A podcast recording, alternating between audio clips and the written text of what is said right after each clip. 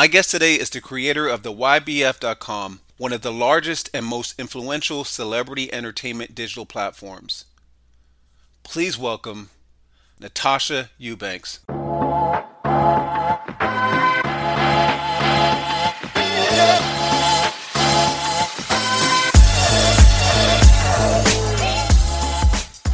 Natasha, how's it going? Hello there. How are you? I'm doing well, doing well. Hey, thank Good. you for coming on here. Thank you for coming on to the podcast. Thanks for having me. This mm. this is exciting. Another po- I've never I don't do much of other people's podcasts, so I think this is really cool. That's good. So you're on the other side today. Yeah. well, hey, you want to jump right in there? Sure. Let's get it. All right. So what do you do? oh gosh. Sometimes I'm like, oh, I don't do anything, guys. I just sit here and I know nothing. I do nothing because when you're an entrepreneur, which I am, you often feel that way. You mm. feel like things just like you know nothing some days. so I think the overarching category I would put myself in is an entrepreneur, I'm a businesswoman. And under that, of course, I started the YBF.com 15 years ago. And that's our pride and joy and the main thing that I do. But with that, it started off as just a blog, but I have made sure that it has evolved into more than just. So now I'm also a podcast host because we now have a podcast for the platform. Now I'm our social media content creator and social media manager because we have four or five different social media platforms. Now I'm the face of the company, which I never wanted to do, but now you kind of have to do that. People buy into people before they buy into the brand. And I've learned that over the years. So now I'm that person. So I'm multiple things under the business that I have and wearing all the hats. And if you're a content creator, you know that day in, day out, that's all you're doing. Looking for content, find content as a quasi journalist. You're looking for stories, posting stories, managing employees, managing writers, being an editor as well. That's also my job as editor in chief. I'm and also the writer. So I'm wearing a lot of hats for this one company. wow, it definitely seems so. So, so you talk about the podcast, the social media platforms, the blogs, but for those who don't know, can you talk about the YBF and what exactly it is?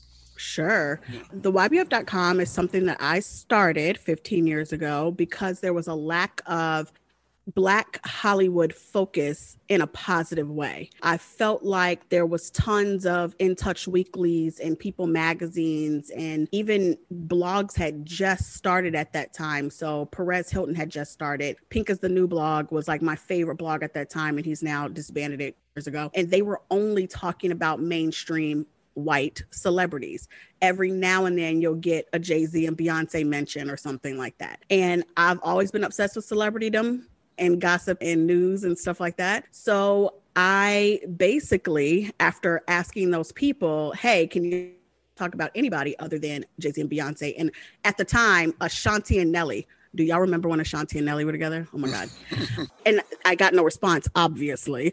And I was like, well, I'll just do it myself. So that's how I started the YBF.com, Young, Black, and Fabulous. And I named it that because I was obsessed with Kimora Simmons at the time. I was watching Life in the Fab Lane all the time. She's so fabulous to me. And I was like, oh and she's a Taurus like me i'm like oh god i want to do something fabulous wise and and i also wanted to make sure we were catering to the people who were at the time I was in college. Um, I was actually finishing my last year. I went for four and a half years, so that last half semester. And I wanted to make sure we always catered to younger people because whether we like it or not, kids look up to celebrities, whether mm. they're a sports athlete or a rapper or a singer or even a philanthropist, they're now becoming celebrities. I wanted to make sure we were putting the right people in the spotlight for the kids, whether you're in grammar school or middle school, and even high school to look up to instead of just saying stop looking up to celebrities. The issue is after I started it, I want to say about six months later, I figured out kids are in school all day. Mm. So if I'm writing a blog that I used to do like one post a day, just really super long with a million stories I could find, they're not reading that. They might not even have a computer. This is hmm. 15 years ago. So I kind of had to pivot, but not really. So it's still called Young, Black, and Fabulous because everybody's young at heart. And young is relative, you know, and we want to make sure we're still like talking about and scoping out who's fresh and who's new, who's the fresh face, who should we be following, who's the newest face on the scene, what's the newest, hottest thing on the scene in the culture, and also expanding to a pop culture because now blackness is pop culture, expanding more into that and not just Hollywood focus. It's more of pop culture and black culture focused. So bringing in news and bringing in culture news of the day and stuff like that. So that's how YBF started and now what it's grown into. And so yes, we used to be a lot more salacious and a lot more let's talk about who's dating who, who's breaking up with who and we were the site that broke the story about Alicia and Swizz Beatz relationship while he was married. We used to do stuff like that. And we still do to a certain extent, but we've grown and evolved a lot from that. So it's like, okay, but what's next? So now we want to interview the celebs themselves. Now we want to talk about what their projects are, which we always wanted to do. But I want that to be more of the focus with a little bit of the, I call it like giving people vegetables with the dessert. So yeah. throwing in the fun stuff and the salaciousness and like who's getting arrested because somebody arrested every day. Mm. People still want to know that. Right. But we also want to show look like Gabrielle Union now has her own production company and she's starring in two movies. We didn't have anything like that 15 years ago. The trades weren't talking about Black Hollywood and Black celebrities like that. So we want to make sure they're spotlighted. Just as bad as we talk about them, we want to also talk about the good. And we also want to hear it from their mouths a lot too. So that's why I start the podcast and we do a lot of interviews and we're on the red carpet and we're doing all those things. So, yeah, that's what it is. An encompassing view on multiple digital platforms of what Black Hollywood, Black culture, and pop culture is every single second of the day. Nice. Okay. Now, I see what inspired you, and, you were in school. So that's incredible that you were doing it while you were in school. But mm-hmm. this was 15 years ago. How were you able to start it though? This seems like at that time it would be kind of hard to get all the information that you need, the gossip that you need. How, how are you able to start this and get yeah. it uh, rolling? So back then, I personally did not know if something was new or not. So I would just Google. I'm a research fiend. Like I want to know everything. I am looking up everything. If I don't know something, I'm gonna find out and I'm gonna figure it out for myself all the time. Like to to a fault. Like I'm just very nosy. So I did that a lot all day when I wasn't in class or when I wasn't doing something else. And things weren't necessarily, and I said People Magazine earlier because they had just come online at they were purely just a print magazine. So they were in the process of putting their stories also online. So i would go to their website which used to literally be a, like a one page situation in just text.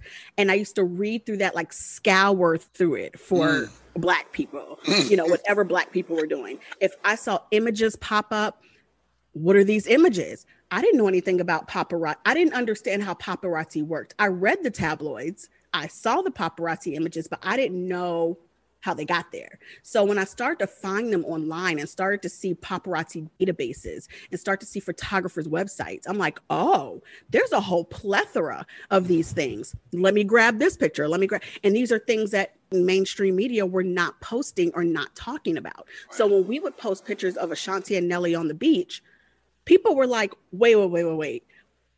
We know Ashanti and Nelly are dating because we read Jet magazine, which was three or four months behind the ball, but we didn't know they were vacationing in Bali or something like that. Like it just brought a whole nother element to it. And I just was throwing everything up on the site.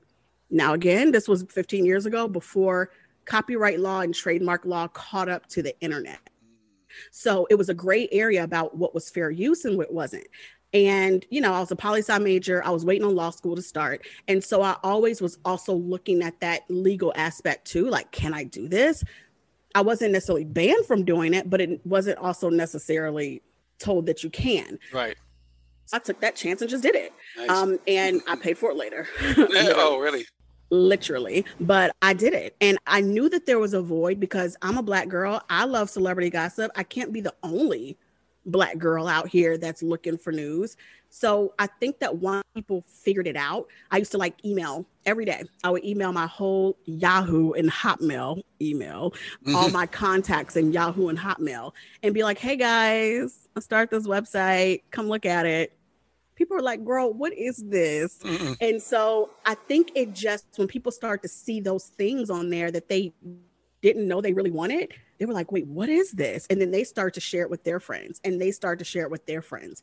And people start to send me information like, my sister, baby cousin Tracy, was partying with so and so, girl, this is what happened. So I start to get tips from people. That's and great. when I say it was purely word of mouth, purely word of mouth. There was no such thing as advertising your site or branding. That it didn't really exist yet. So that's what I did and it just grew by word of mouth. Certain DJs on the radio also helped a lot because and still to this day, a lot of radio hosts and incorporate news and, and the hottest story of the day at that moment into their show. And so DJs would start to read my site and use my site as their reference point oh, because wow. they didn't have black media online to go to. They had Jet Magazine, they had Essence, and what? Those used to be three to four months behind. Right. So this was the only thing like it in its space, in the digital space. We were the first and only Black focused digital media property for Black celebrity culture at that time. So, and it took another year or two for other people to start doing the same, but we are the only ones. Right. So I think that it just was good timing and people catching on to it because there was nothing else like it. And therefore, people sending me information, the site and the and the brand growing because of that. And then DJs start to like me out on their websites or their shows and it just it just started to grow certain celebs would start sending me things. I used to take donations on the site, and certain celebs used to send in donations. And I think when people saw that, they were like, oh my gosh, let me go on this site that so and so just donated.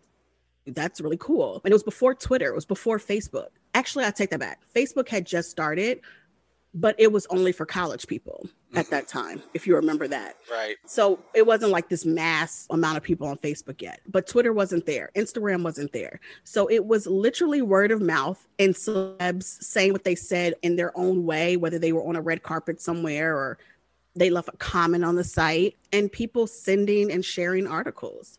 So it just became, I don't know, an obsession for me um, I just had to figure out, okay, what's the news of the day? What's this? What's that? I also would watch all the shows. So I would watch Extra. I would watch The Insider. I would watch 60 Minutes, even. Like I would just watch anything I could to kind of garner the small little nuggets of blackness that they would sprinkle in there.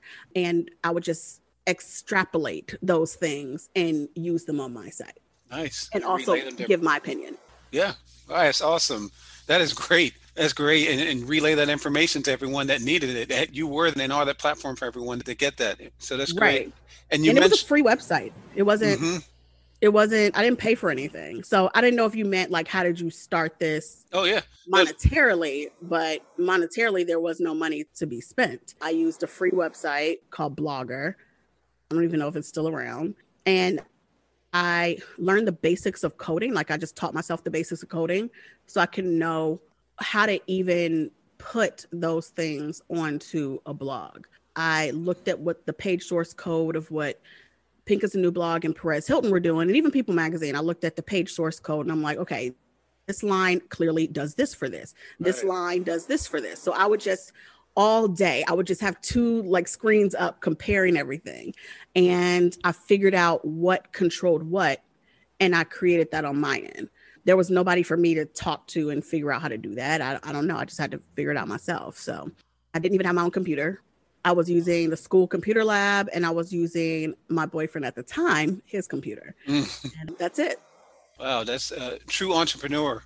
entrepreneurial spirit and intelligence and just went at it and I love it. Now, you mentioned the celebrities and growing. So I know at one point you were on Big Boy Neighborhood. Is that right? Yes. How was that? Oh my God, that was amazing. it's funny because I had always wanted to do radio, but I mm-hmm. never, why on earth would I be doing radio? I was going to school to go first to be a veterinarian and then go to law school. Like it was not, this was not a path that was for me. So when he called me up one day, I want to say like maybe oh God, what year was that?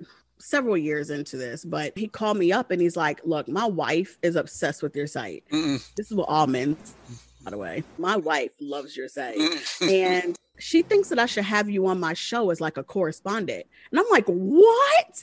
and I was gonna do this like no matter what. I didn't know that there was payment attached to. so he's like, okay, well, here's the contract. Here's how much you'll get paid. I'm like, I'm sorry, get paid to talk mess about celebs on the radio on a national radio show. Let's do this. And I'd never done radio before a day in my life. So I, to this day, I'm still cool with Big Boy. I'm still cool with Jason, the uh, producer nice. there. I credit them with literally teaching me the ropes. Uh, radio is an art form, okay? Like I had no idea. It is an art form and I'd never had training for that. And it was just on the job training for me. And every day they were teaching me how to speak. If you're on radio, one of the biggest things I learned from there is from Big Boy actually is I'm kind of a closed off person personally. I like to talk about things and about other people, but keeping myself private was very intentional. And so I was kind of doing that on the radio. And he was like, when you're doing radio, you cannot do that because if you think about it, one sense is removed from people. So they can't see you, they can hear you, they can kind of feel your vibe. I mean, not just one sense, they can't smell you, but one of their main senses is gone. They can't right. see. So you have to kind of be over the top with the sense that they can feel. So they need to feel you more and they need to hear you more. And you have to paint a picture brighter because they can't see you.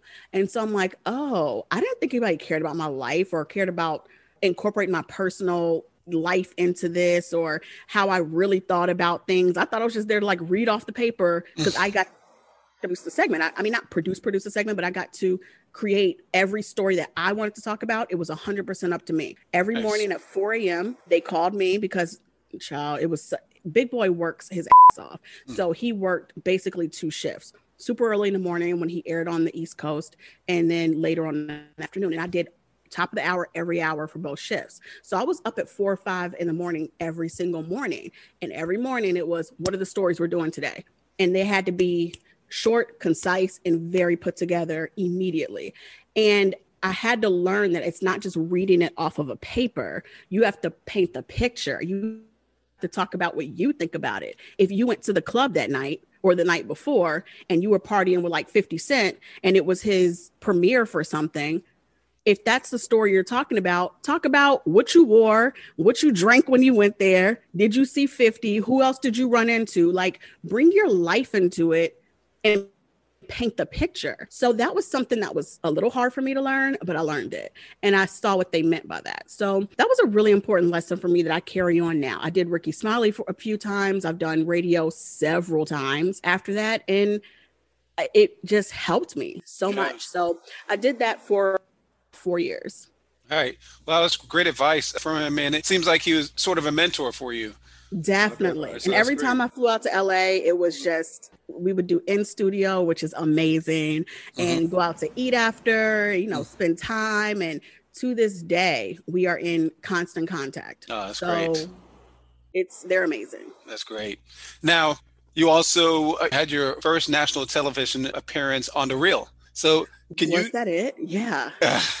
so can you talk about that? Just talk about when you found out you're going to be on there, how it was being on there, and were you nervous? Just everything about that. Your first um, by national... the time I had done the real, I had already done TV several times. Oh, okay.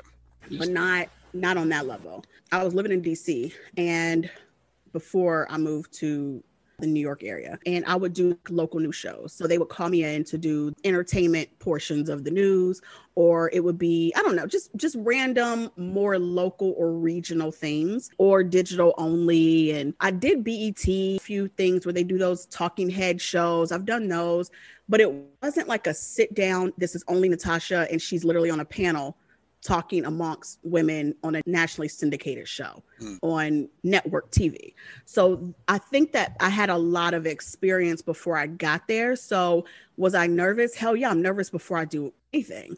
But I wasn't just completely green to it. So that was helpful. I had also tested for the real to be on the show as an actual host. And I didn't that's a long story. But I didn't even know that that's what I was doing because that's not really my world.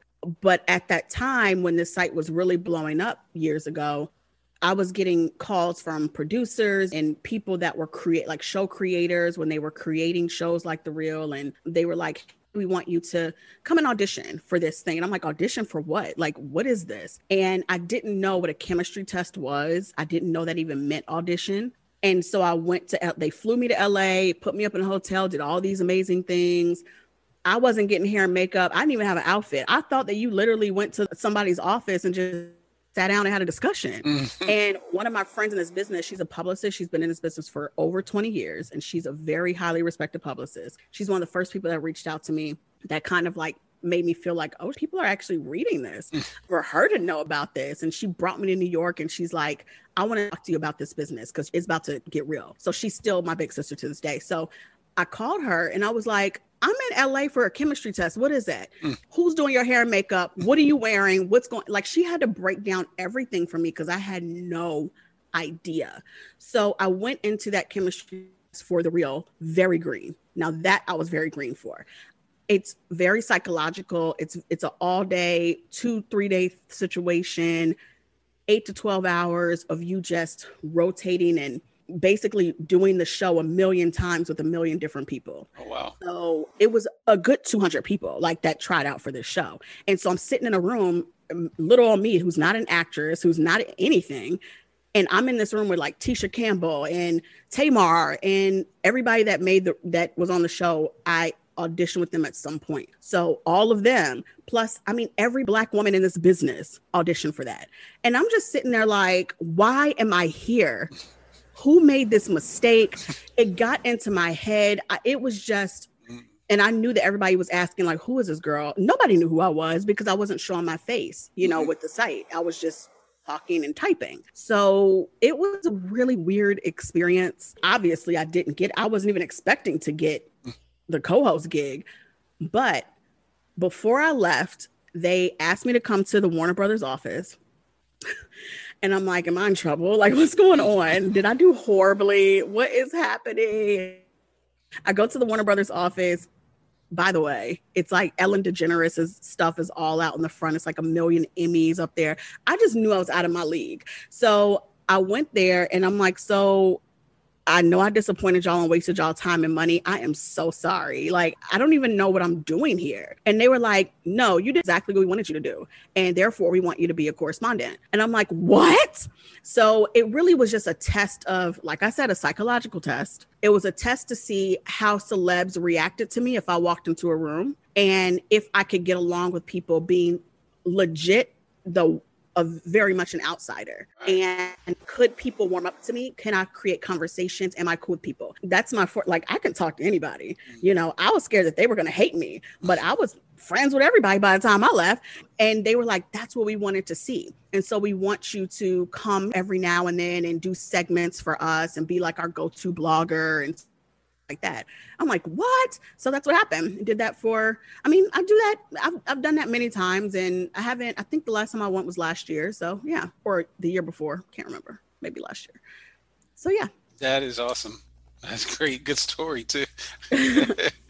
so now, now your, your site and your social media platforms and how much time does it take for you to run this and do the research? And yeah. you, you, talked about uh, the hats you wear, but just how much time does it take to, to run these sites? It's a full time situation. So 24 hours. Oh. and one of my goals is to hire someone that can be an overnight writer, maybe somebody that works in the UK. I want that to happen at some point because I can't be up all night. I don't want my team up all night. And we just always have to be paying attention to breaking news overnight. So if my phone starts really going off if I'm asleep, then I know something big has happened. So I'll wake up and handle it. But it's it's a non-stop job non-stop. And that is one of the reasons why i'm trying to phase myself out of the day to day so that i can grow the site from the outside and do more things to improve our brand and to grow our brand. I can't do this constant day to day 24 hours a day situation. Constant research always looking to see what's happening on twitter looking to see what the breaking stories are. You probably know that the news cycle has even from 15 years ago has just tremendously changed and it's a 24 hour news cycle truly. And there's a million stories every day where it used to only be one maybe two. So it's it's becoming a lot. And in order to grow your business a business like this you can't be in the midst of it every single day. You have to have brain energy and just physical energy emotional energy saved up to do the business side. You can't be bogged down by the constant writing and editing and legalities and how to say this and how to say that, having PC about things, having to research stories that are brought to you. We now are sued for every little thing, so we can't get away with murder like we used to. So it's a lot of mental work. I know from the outside looking in, and I always say to people, what you all see is 10% of what we do the rest of it, I mean, it's a lot. It's a lot going on behind the scenes for us to get certain things up, but it's also we can move quickly because my team has been with me for several years. So mm-hmm. we know how to spot a fake story, we know how to spot fake things. Like it just becomes inherent to you. But when we bring in new people, I see, I'm like, ooh, Lord, it took them six hours to figure this out. Lord, this is not going to work. and we're used to being able to figure it out in 30 minutes. Right. But I see that that's just, that's how we used to be. And it's just going to take them time to get to the place that we are. So even though it doesn't take us a long time for a piece of what we do, that's because we've put in the hours and the years to become more of an expert in what we're doing. But Joe Blow off the street that comes in day one, you're not going to be able to do it as quickly as us. But we also are still doing a million things every day. Right. Yeah. Yep. All right. Now, you touched on this earlier, but when working with celebrity pop culture and also striving to elevate Black celebrities, how do you balance between highlighting the Hollywood drama without also perpetuating that negative stereotype? How does that work? Um, this is when I say you have to evaluate why you're doing what you're doing and the reasoning why you're doing what you're doing. If you're only getting into creating a content hub to make money, your values are not going to be existent or existing in the space that you're working in. There needs to be a bigger reason why you're doing what you're doing. Mm. So I've always had my bigger reason, and that's to put Black Hollywood and black culture on a pedestal. And does that come with some negativity? Absolutely. But do I know that my overarching reason for what I'm doing is to put us on a pedestal and to shine the light on us when no one else will, even to this day? Yeah. So I think that just knowing that about myself and everybody that I bring in that works with us has to have that same exact belief system and same exact uh, goal then there's just certain things that you're automatically going to say, you're automatically going to check yourself like, eh, we're going to pass on that. There's a lot of things we don't post because it just, for the bigger picture, it's not worth it. Right. It's not worth burning a bridge. It's not worth um, killing a career. Right. It's just not worth it. Whereas sometimes we're like, hey, this is extremely newsworthy. And we mm-hmm. would be doing a disservice to our readers if we right. didn't it really is just about your value system. Unfortunately, a lot of people in this business don't have one.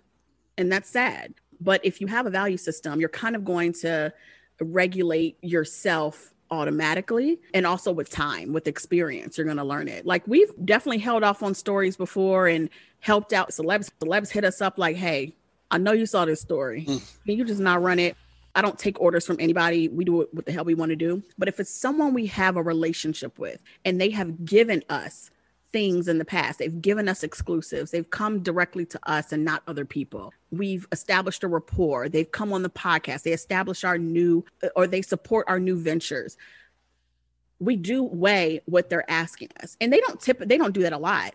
So I'm like, oh, if this person hit us up asking us not to post something, they never do that. And they've been right. so supportive let me be good and let me cut them some slack this time. But on the flip side, if we do end up cutting someone some slack for a reason, and we notice that they never return the favor in any way, shape, or form, that they're running straight to white media to go give them exclusives every other day, all bets are off.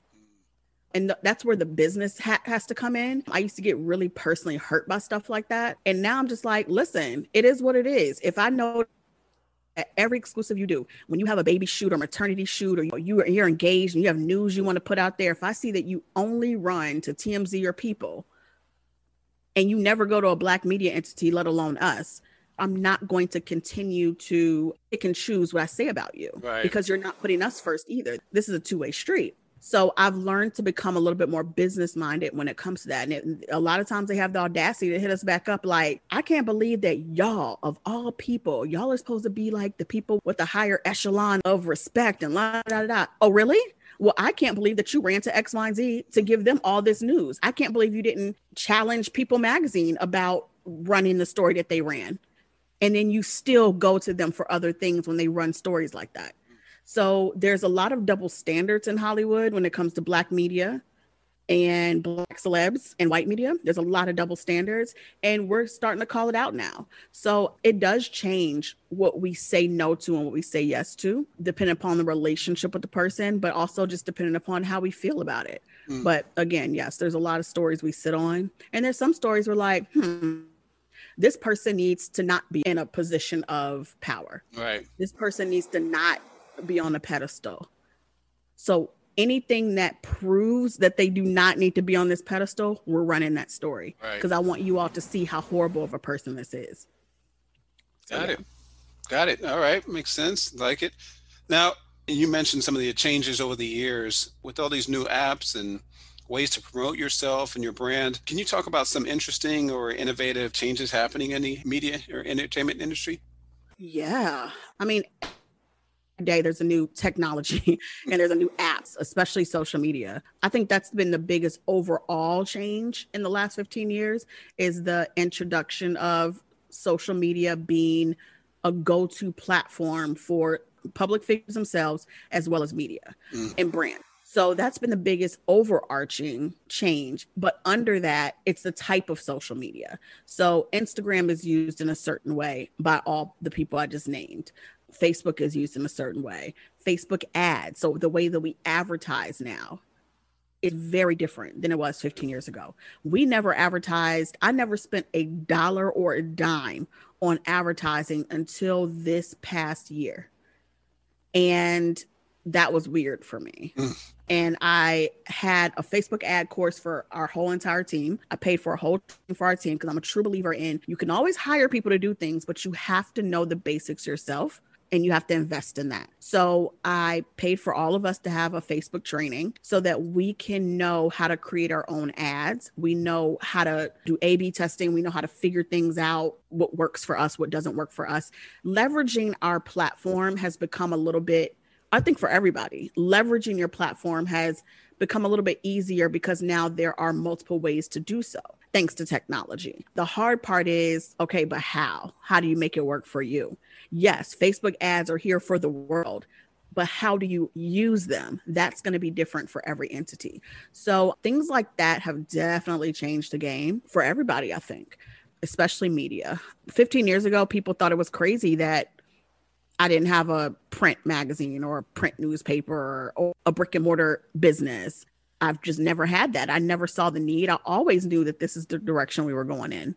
I didn't know why nobody else thought this. Mhm. And so we used to not get respect. You know, it used to be who's this random person, like this random blogger, like these stupid, these stupid internet businesses. Like it, they used to think the internet was the, was a fad, Mm. and especially a business built on internet. And now, look at what COVID proved. Yep.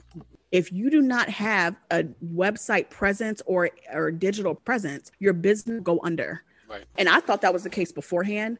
I had no idea how many established businesses did not have a digital presence and they're suffering because of it. So that's clearly one of the biggest changes people not using the social media and the digital technology that has evolved over time not using it to their advantage Right. and i'm looking at companies that are like fortune 500 companies or fortune 100 companies even and not having a website not having well fortune 500 company will have a website but not having a clear voice on say twitter or a clear voice on instagram a clear voice even in podcasting or, or all these other digital spaces. And it's like you have every resource in the world. Like why are y'all not doing this?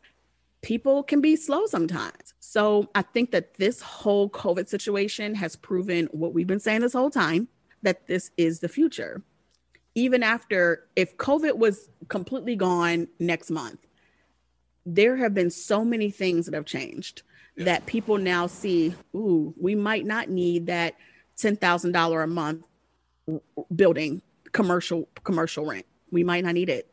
Maybe we can downsize and just have a couple of people come into an office for $1,000 a month and everybody can work from home. I think that this has shown people how to save money and how to leverage what they already have.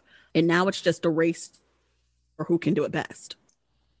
Yeah, no, I definitely agree with you. I think that things will definitely change going forward, and you'll see people thinking outside the box a lot mm-hmm. more, and not just people, organizations, like you said, large companies thinking outside the box a yeah. lot more going forward. So, yeah, I agree. Yeah, and you know, and people learning about technology that's changed. Mm-hmm. There used to be, I mean, there still is a discrepancy and an imbalance, and in who has access to technology and who has access to digital growth and digital spaces. There used to be a huge barrier there. Right. If it wasn't for Blogger, I would have never started this mm. because I didn't have the capital or the know how to go ask somebody to create a website for me. So I think that with the creation of certain things that have made a lot of things easier. So Squarespace, you can now whip up a website so easily. And for like what, $5 a month? So that barrier of money and yes. time and knowledge has now been removed yep. for the most part. Our phones now, like, I mean, iPhone is what, $1,500. And I think people are looking at like, who pays $1,500 for a phone? Think about it. It's a small computer. It is. Yep and everybody and their grandma has it. I don't care if you're on Section 8 or if you live in a mansion, you have a phone mm-hmm. and you can now use it regardless if you have money for anything else in order to start a business and grow a business with free apps on your phone. So those type of actual tangible developments in technology have definitely changed the game and lowered the access to technology developments and business and technology.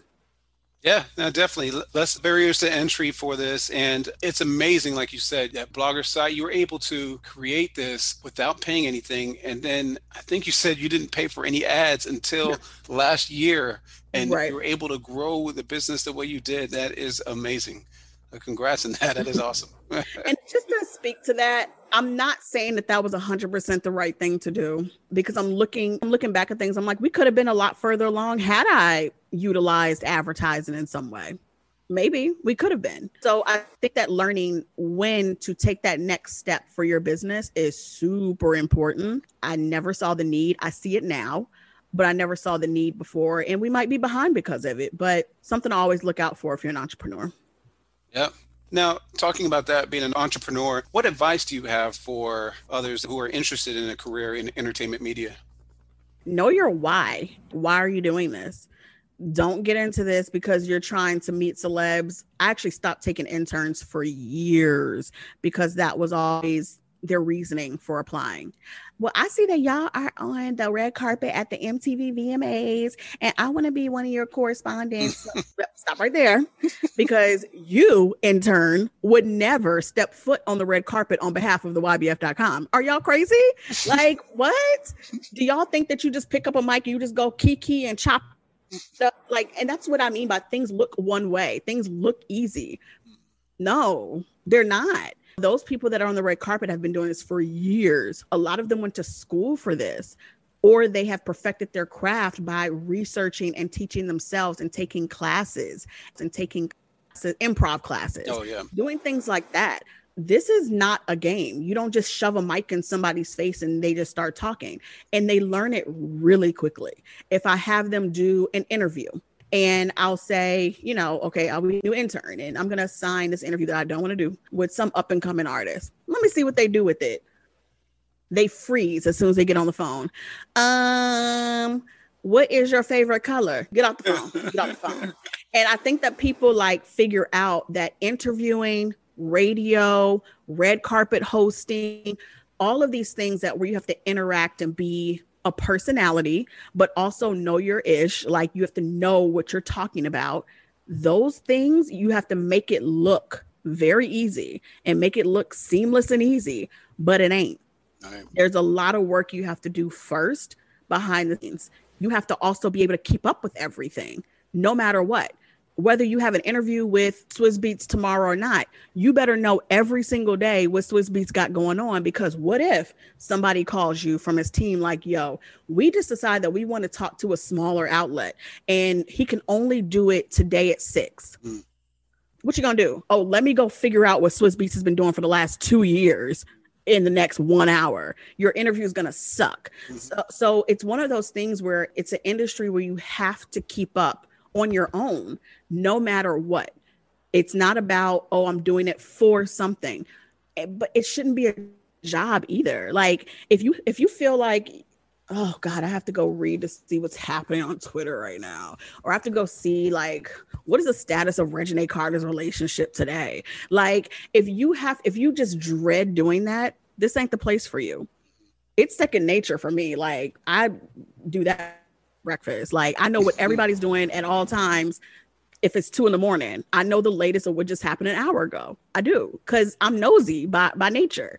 So yeah, if it's not something that comes natural to you, media particularly, it's not for you. It's too much work. It's a lot of work. It's a lot of thankless work. And it takes a lot of physical stuff out of you because you, you have to actually attend events, be seen. You have to be on the scene in order for people to keep inviting you back and invite you to the bigger things that matter.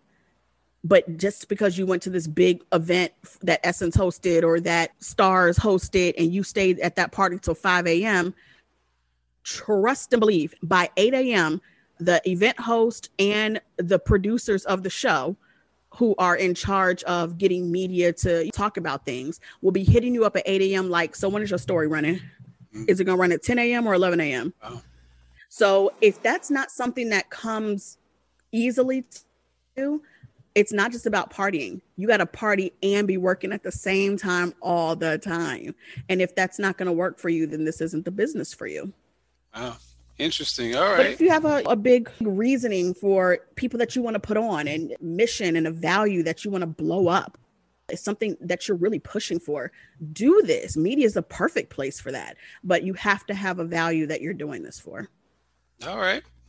Okay. And then on the political side, this year you launched a political vertical. So yes, which is very needed and great. So can you talk about that? Oh my gosh, it's my hmm. baby.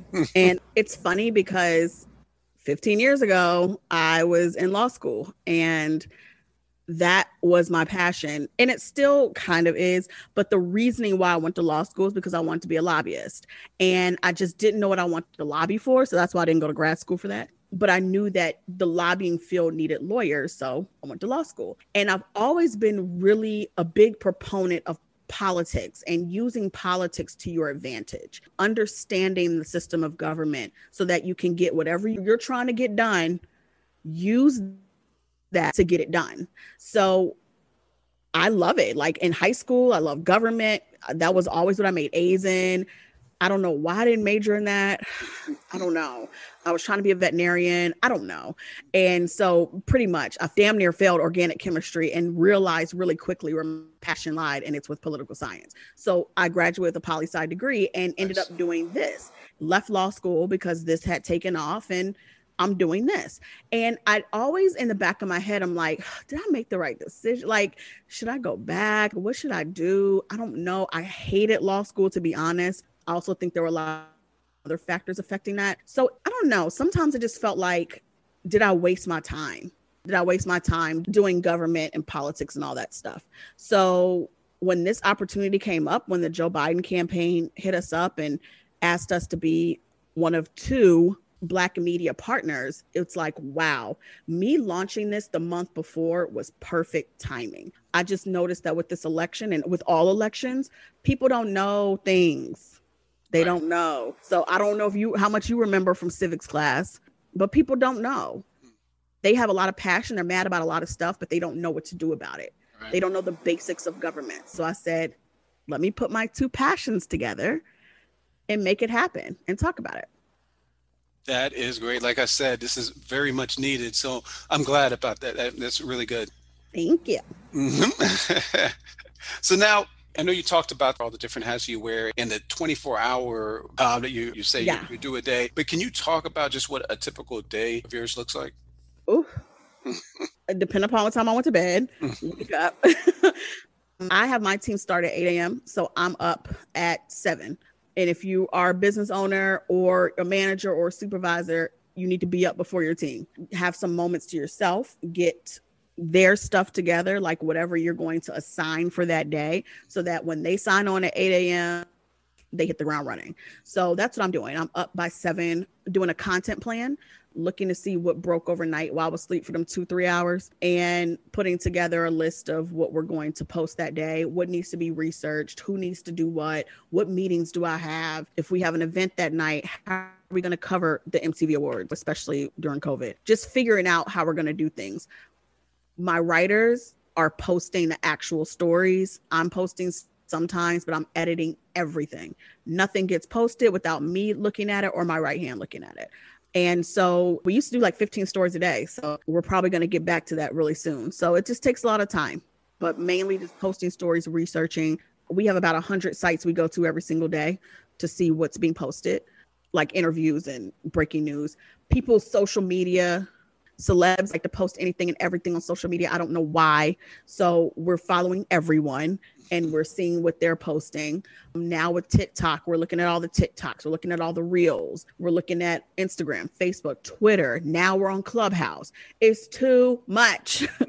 but yeah, so that's our full day is just a revolving door of what's the breaking story or what's the story that needs to be up and what do we need to do to get it there. And if there's an event that night, we're working again till one, two in the morning to cover VMAs or BET awards or whatever.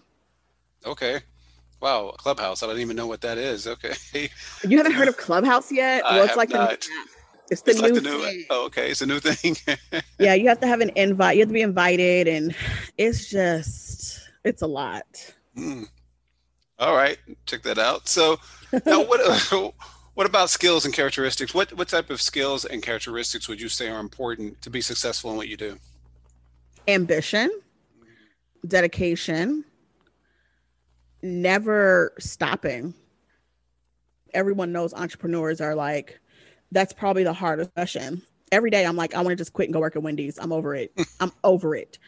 You just have more stability working at Wendy's. You do. You don't have to worry about nothing. You come home from work and you get to just chill. You get to sit down. You don't have to worry about nothing and no one.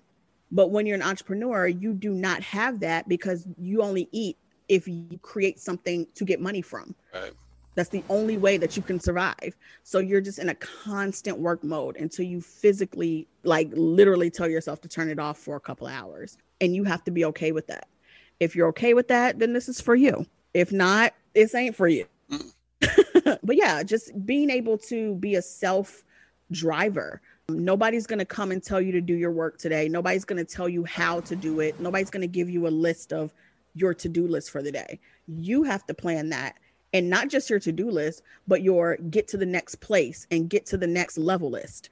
It's 100% on you. So if you can't create this, then maybe this isn't for you. But it's something that just, it, it's in my mind. I have dreams about it it never leaves my mind. It hasn't left my mind in 15 years. So I think it's just naturally who I am, always trying to get to the next place. And that's a good and bad thing. Well, just knowing your story, these skill sets definitely embody you. You're, you're definitely proactive, ambitious, dedicated, based on all that you've done to build this and get to where it is right now. So that's Thank awesome. you. No, you're welcome. And what about what do you love about what you do? Being able to influence people and actually interact with people. And I think Instagram has helped so much with that for us. Again, like I said, I used to pull myself out of this site and I used to be extremely private. It used to just be, we talk about celebs and that's it. I'm not bringing my life into this. I took myself out of this because it got catty, it got weird. People like to find information. Like all of a sudden now they're treating you like the celeb, you know? And it's like, no, I'm the one, I'm on y'all side. I'm, Yeah. I'm a chick on the street that want to know Beyonce too. Why do I have to look like Beyonce in order to talk about Beyonce? Like, why do you need to know about my life in order for us to talk about her? What are y'all talking about? But that's kind of how things are. People want to know who it is that they're reading, who it is that they're talking to every day, because our site pretty conversational as well. So Instagram has given us that way to do that. And it proves to me every single day that we are in tune with our readers. And I love that. You know, whenever we post certain things, they know why we post it. We can say one sentence and there's a reason why we said whatever we said, we said it. And everybody in the comments is like, you know what y'all did with that sentence. Mm-hmm. And it's like, ha ha, like people, if unless you follow us, you wouldn't know it. Unless you've been reading the site for years, you wouldn't know it. But we shade people a lot and people unless you are with us you do not know it so i love the fact that it's like I have my girlfriends that I talk to all day. These people are the same people.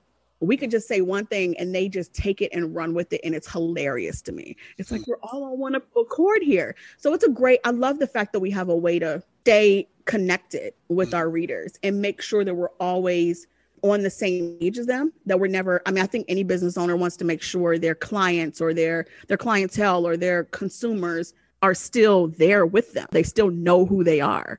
So I like the fact that I can ascertain that very easily and I can kind of see what they love. And I get to talk about things that a lot of people don't care about. So I'm a TV head. I love TV. So if there's a new show that started with only one black cast member, but I love it and I think this cast member is the next big thing, and it's like, oh, I now have a platform that I can talk about that on you know, I can now promote and create a star if I want to. Mm. So there's been plenty of like models or actors that got big because we did a feature on them. Right. So I love that. That's exactly why I started the site.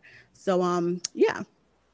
Love it. Okay. Now, what about the flip side? I know you mentioned some of the legal issues or being sued yeah. or COVID or things of that nature, but what type of challenges are out there for you? What keeps you up at night? Being sued all the dog on time. Lord.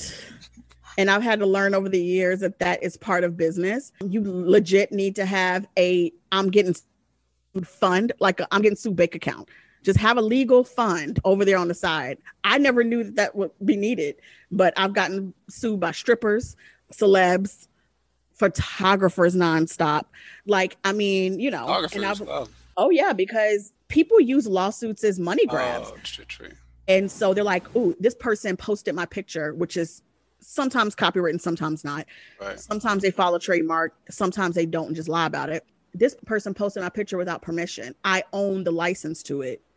Therefore, they're infringing on the copyright. So let me send a lawsuit. That's like a big thing in this business. People just throw it at the wall. They'll send out the same lawsuit to 500 sites who posted a picture and see who responds.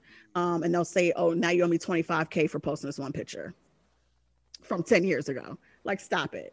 But that's what happens. These are, this is how people make their money sometimes.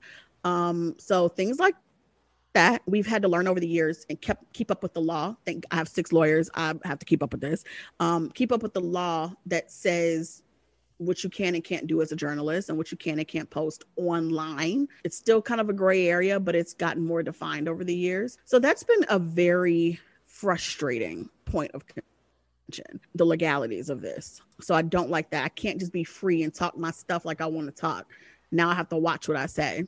I don't like that. and I think just it's been 10 years and I think I just just getting exhausted, mentally exhausted, creatively exhausted, emotionally exhausted. It's just an exhausting business. Sometimes it's the same thing with different people every day.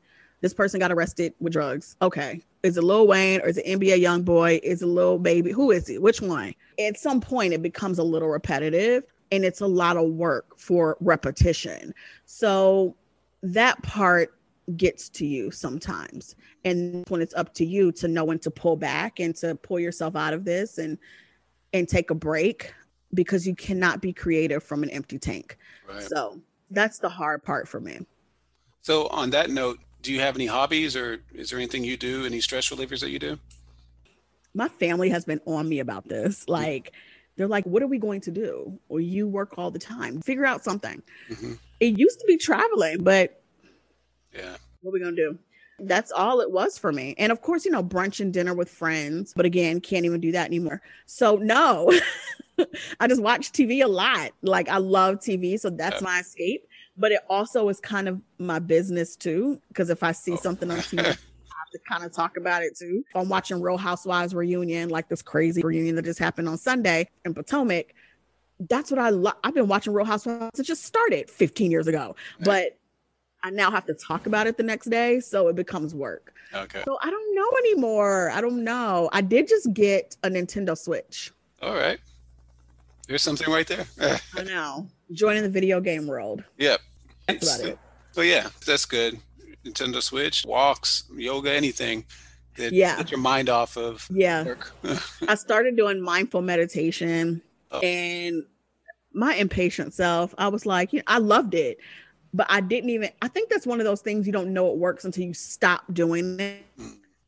Because now that I don't really do it anymore, I see that I'm just all over the place. So I might get back into that. oh, good. Good. All right. Now, do you have any memorable moment that stick out in your career? Oh, in career? Mm-hmm.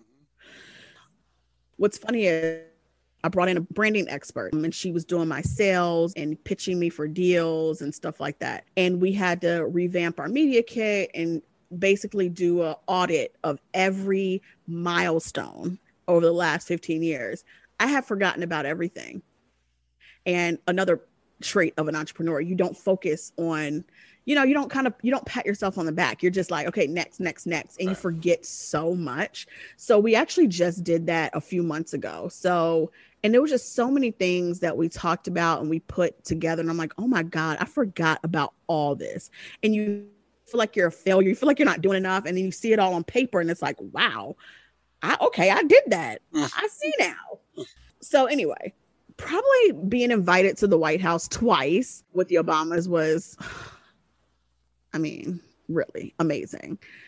And them knowing my platforms, them specifically requesting us to come to the White House. I don't think people know this, but President Obama was the first president to create a Black Media Liaison Alliance group, the first one. So, with the White House, typically since the beginning of time, they have their own set of media people. You see them in the press room when you're watching CNN and all that those are the same people that have been in that position, a White House correspondent, the same people, same position, same outlets Mm. for years. Like since we've had a president in a press room. And it's usually what? CNN, CNBC, NBC, ABC, CBS, like all the normal, just and a few other independent people thrown in here and there. Very. I think Essence was the first Black organization to come in and one other, the African American Media something. It's like a radio state. I don't even know how they got in there, but the only one when Obama came into office, they were finally credentialed as a permanent press in the press pool. That controls what type of information Black people get. If we never hear what the White House is doing because we're not on CNN or CNBC every day or C SPAN or whatever all these organizations are there in the press pool, we're not looking at that every day. Mhm. So Barack Obama decided to form an alliance specifically for Black media. And he assigned a liaison from his executive branch that would feed us the same information, that would give us, they get press pool reports, all this stuff that I never knew these people were getting. I'm like, wait, we get the speeches before he gives them. We were getting like every little thing that ABC and all of them got, we were getting. And he said he wanted to do that because he noticed the imbalance. Yep. You know, he's like, why don't black people know about X, Y, and Z when we're doing stuff? Well, it helped him because he's working his off and doing all these things. But if no one knows he's doing it, Yep. Especially the people he's doing it for, then why does it matter?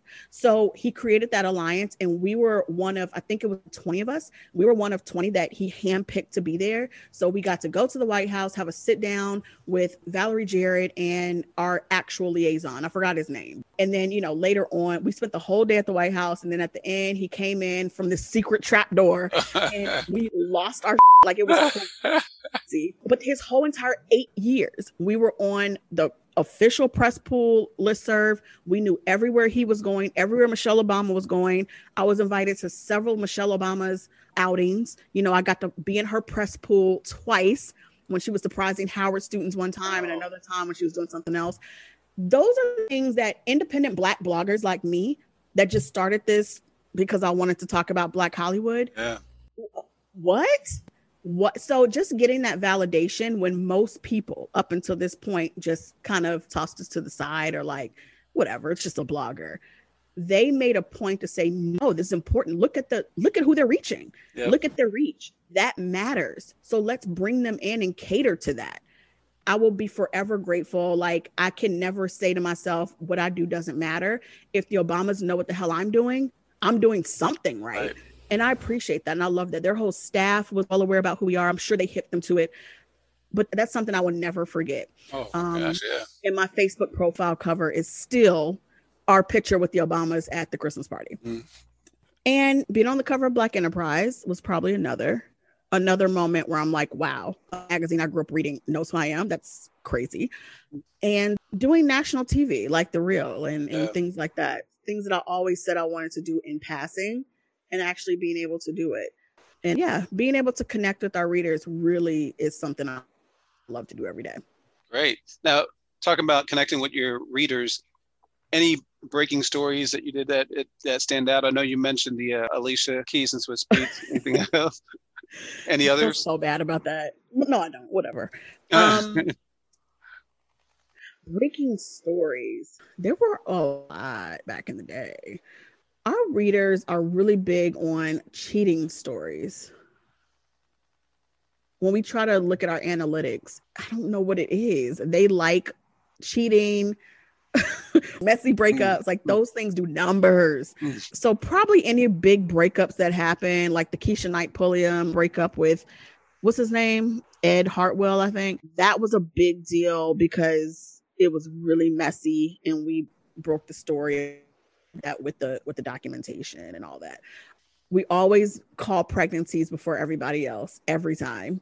So I don't know, like real gossipy stuff is what we tend to break. Mm-hmm we see the newsy things, but we don't feel like it's our place to be breaking newsy type stories. So we stick to the gossipy ones and we do our little vegetables of newsy nuggets every now and then. Yeah. Yeah. All right. Natasha, we're at the end of this interview. I want to head over to our quick hitter session where I'll be asking you questions for fun for people to get to know you a little bit better. Okay. Before we do that, though, just want to see if there's anything additional that you would like to talk about or anything you might have felt like I left off asking you? Not that I can think of today. I'm sure that might change.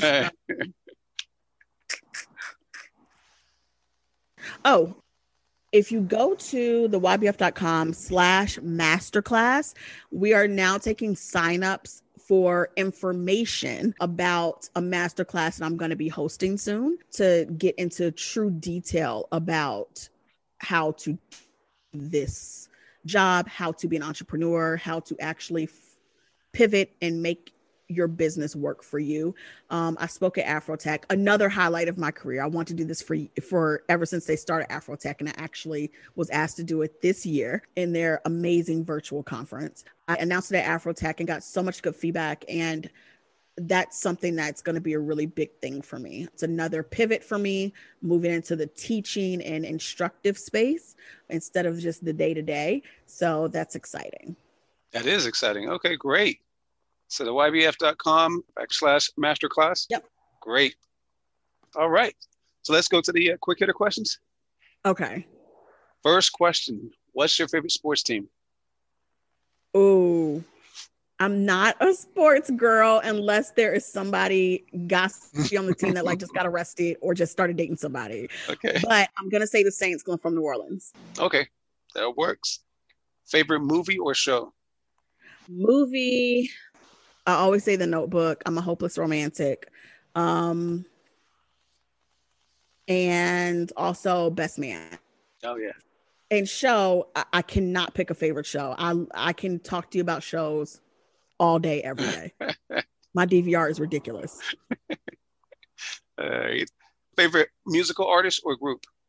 Beyonce and Beyonce and Destiny. all right, that works too. Favorite vacation spot? Well, let me say this mm-hmm. Beyonce overall, period, point blank, whatever. But if we have to go with someone like new on the cusp, like okay. that people should really be like paying attention to, I would say Snoh Aalegra. Okay. All right. Favorite vacation spot? Maui. It's my it's my everything. That's the only place that I immediately feel calm. The only oh. place in this world. Besides with my mom. Oh, okay. And favorite food or drink? Um, obsessed with Italian food. So anything Italian. My lawn sister used to make me lasagna for my birthday when she was my roommate, and that's amazing. my lawn sister that you know, actually. And so yeah, anything Italian and drink. I'm a gin and tonic girl, so that. Gin and tonic. All right. Well, Natasha, this has been great. This has been really good talking to you. I'm just impressed with all that you've done and all that you're doing. And I, I want to check out this masterclass because I'm just so impressed with everything that you've done as an entrepreneur. And thank you so much for coming on to this podcast. Can you thank tell? You. Yeah, no, no problem at all. No problem. And can you tell people how they can reach out to you if they have any comments? Yeah. Obviously, the ybf.com is our main platform, our website, the website that we took from that's my grandmother and my three roommates at the time reading it to millions of hits a month. That's always be my pride and joy, no matter what. We're on Instagram, of course. We're at the YBF underscore daily. We're on Twitter at the YBF. We're on TikTok at the YBF daily. And yeah, any platform, we're like, we're there. and great. um yeah you can hit us up on the on the site. We have a tips thing. So click tips in order to reach us as well as on instagram. You could dm us or or email us on the email link. Okay. Well thanks a lot. It's been great. Thanks. I hope that all made sense. I just be talking. It definitely did it definitely did well have a good one thank, thank you, you so much thank you so much for having me yep thank you for coming okay. on Thank Bye. you. Bye. Thank you, everyone. If you have any comments or questions or would like to be on the podcast, please reach out to me on Instagram at Rodolfo Cooper. Thank you. Bye.